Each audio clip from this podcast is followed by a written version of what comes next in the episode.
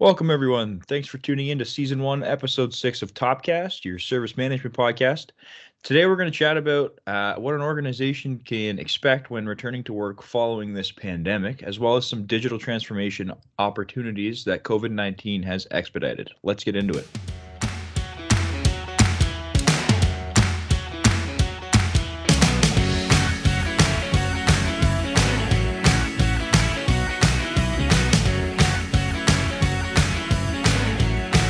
What's going on, everybody? Welcome back to our sixth episode of the season. Thanks for joining us once again.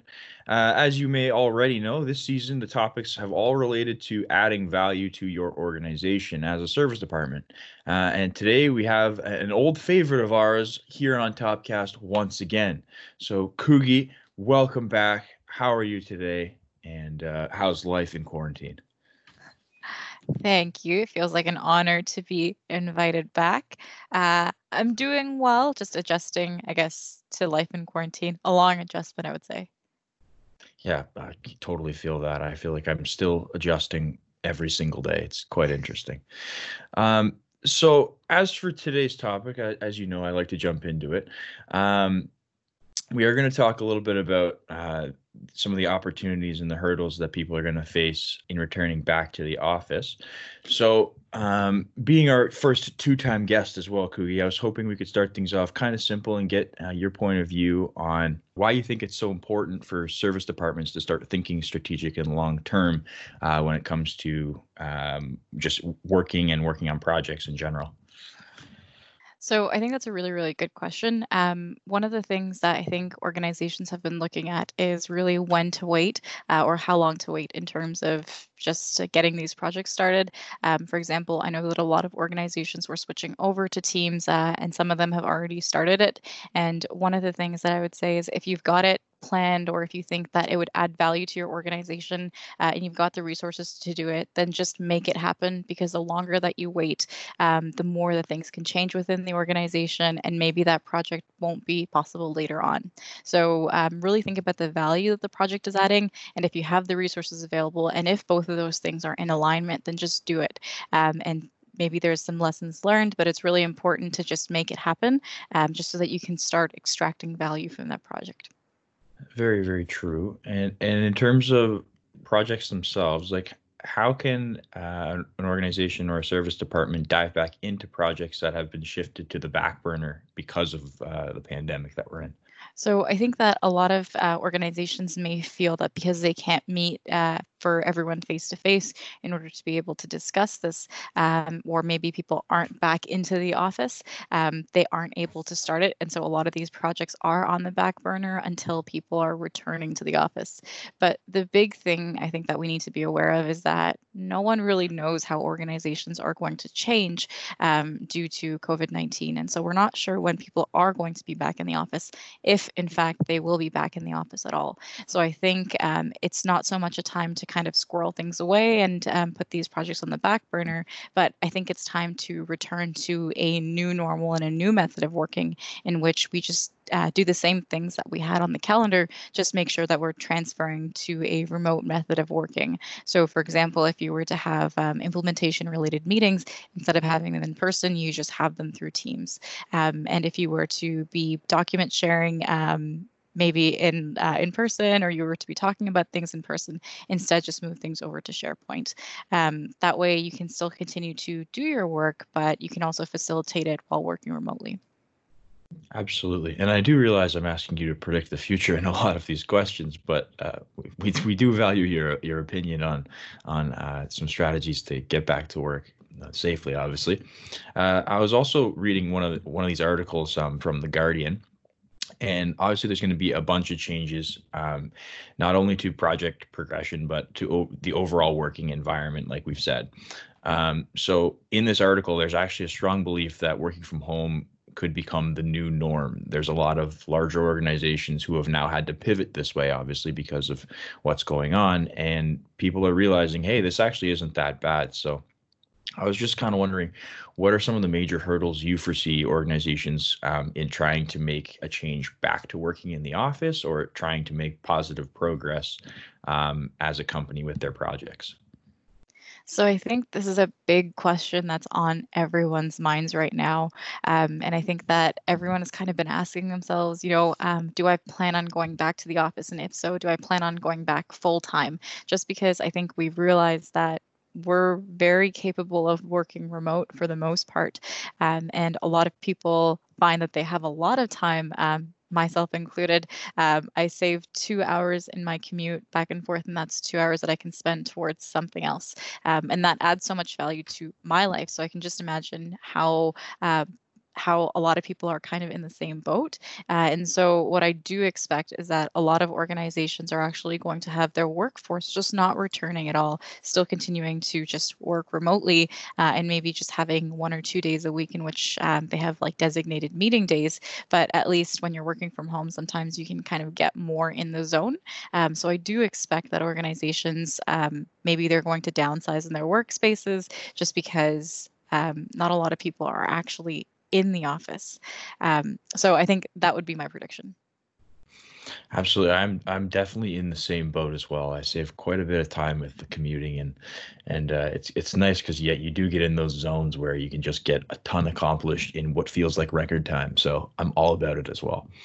Um, one of the actually cool things that uh, I I noticed, I guess, we had a the large sort of virtual conference, I'll call it, uh, TOPdesk C that happened um, just I, guess a few days ago now. But uh, one of the interesting things out of there was they did the the poll question showing you know people's preference in terms of working from home or working in the office and when we asked that question earlier um, during this pandemic obviously uh, a lot of people were saying back in the office was like the the hot commodity. That was the what the majority really wanted to do. But over time, it's the the stats yesterday were actually quite staggering in the other way. So it, it lends itself well to the article that um, by the Guardian here, just saying like, yeah, people are going to be working from home, and it might actually end up being the new normal with the majority doing so. So it, it'll be interesting to see how it progresses for sure.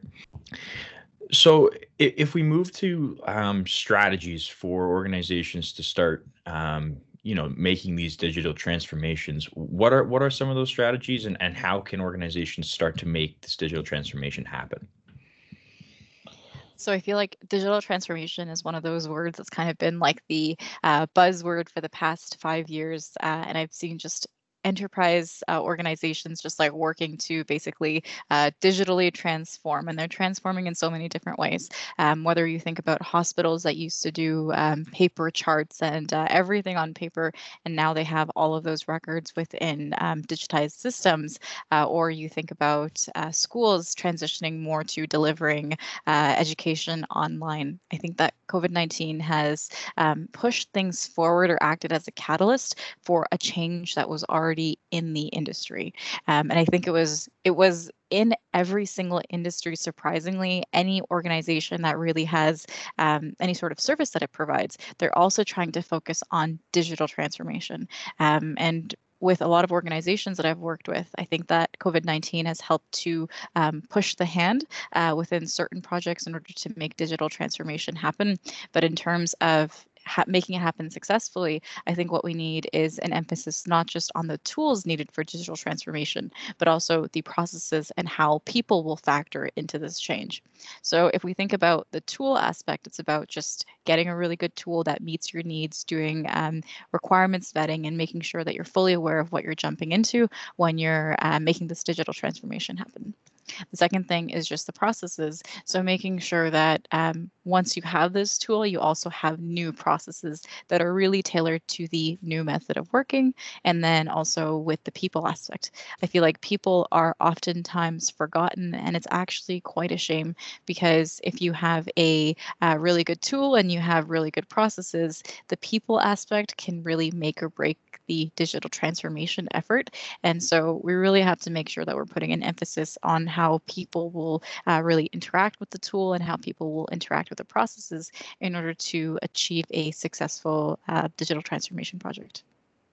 Absolutely, and I, and I really uh, value that the people point as well, um, because they are such a, a, huge portion of any organization, obviously. So, Um, one of the things I was kind of wondering too, uh, it's not going to be everybody who is able to adapt to, um, you know, using new tools, using new softwares, whatever it may be to help, you know, sort of uh, collaborate at work or whatever. So uh, you might have people who are really strong in their stance in wanting to go back to the office and wanting to have that in-person collaboration. So um, what do you think some of the strategies um, could be for for somebody who's really struggling with uh, you know the current state that we're in right now and is really seeking um, you know a more interactive uh, work environment so one of the um, again buzzwords that I see uh, coming up a lot is organizational change management, uh, and this is really talking about not a change in terms of uh, something that you would do for a uh, process or a tool, but more so for your organization.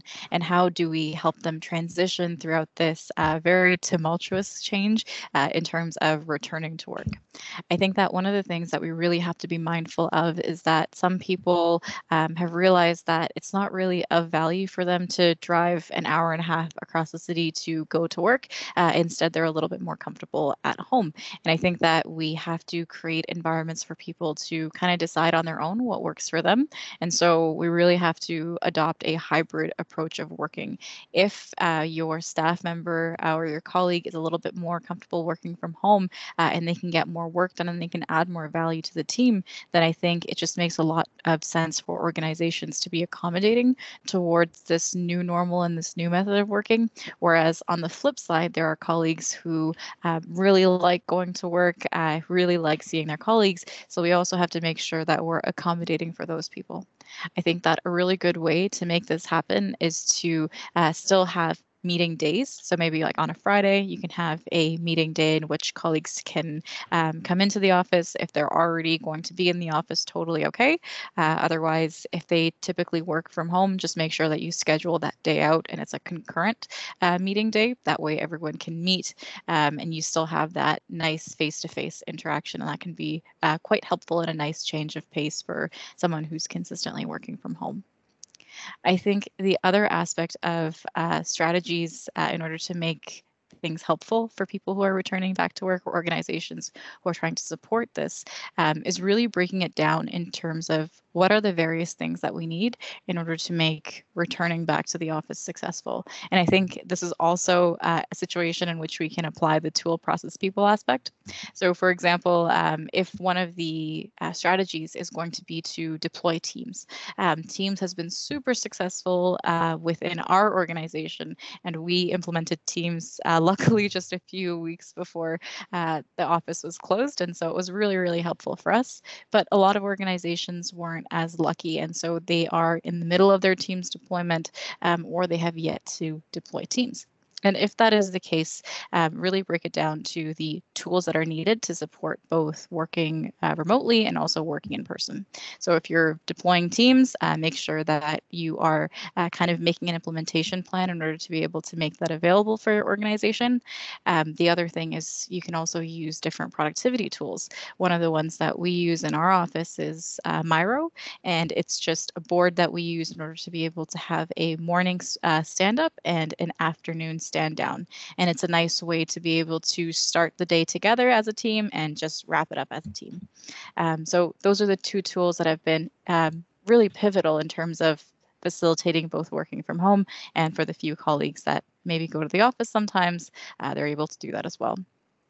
The other aspect of this is the process. So, really talk about as a team what is our back to the office process and how do we integrate the various tools in order to be able to facilitate working from home versus working uh, in the office. So, in terms of a process, are we going to continue to do a morning stand up and a afternoon stand down? Um, are there different procedures and processes uh, in order to go into the office? So, uh, maybe it's not really really tool specific things, but are we going to sanitize our hands or are we going to um, continuously wear masks in the office for the time being?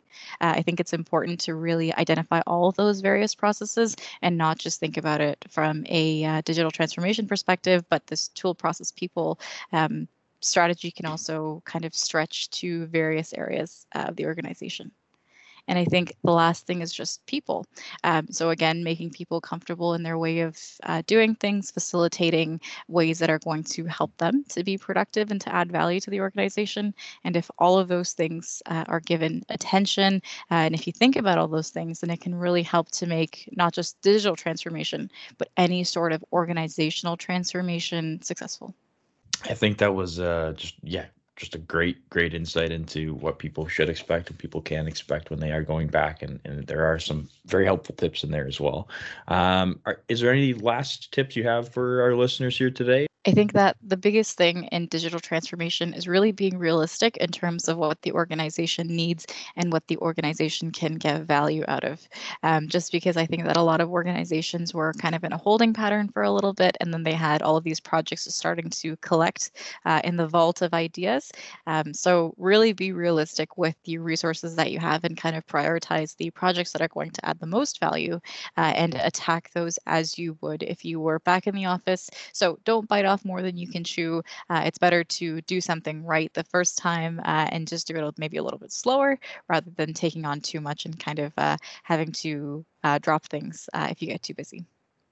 Kugi, thank you very much for being our very first repeat guest. Uh, and thanks everybody else for tuning into today's episode. Uh, as always, we've got more content on the way. Episode seven coming out in two weeks, and it's going to be about a topic that I will keep to myself for now and share with you next week. So stay tuned. If you found this useful, insightful, or just plain helpful to listen to, feel free to like or comment on the episode. And if you don't, well, they're only going to get better. Social media handles and links are down below. Take it easy, everybody.